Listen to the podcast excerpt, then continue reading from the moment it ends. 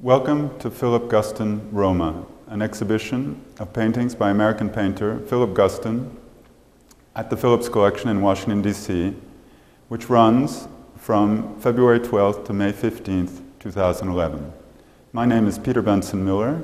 I curated this exhibition, which shows for the first time uh, a group of pictures that Philip Guston made in Rome uh, from December nineteen seventy to May nineteen seventy-one, while he was artist-in-residence at the American Academy in Rome.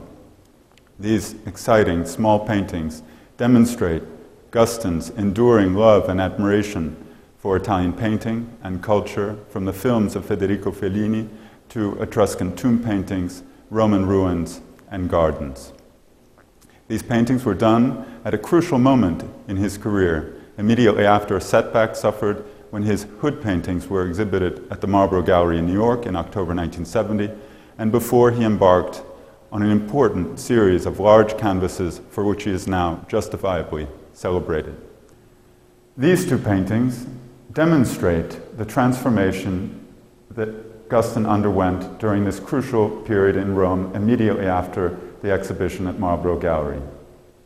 Those paintings had depicted hoods, allegorical figures inspired by and in many ways a reaction to the political and social unrest in America in the nineteen sixties.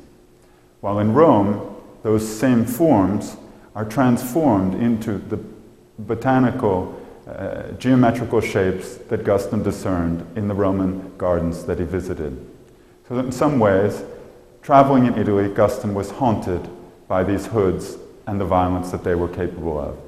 These paintings, apart from demonstrating his uh, interest in and the inspiration he drew from Italian uh, painting and culture, also provide insight into his working uh, methods, his technique, Uh, and the transformative uh, use of paint that is one of his signatures at this crucial moment in his career.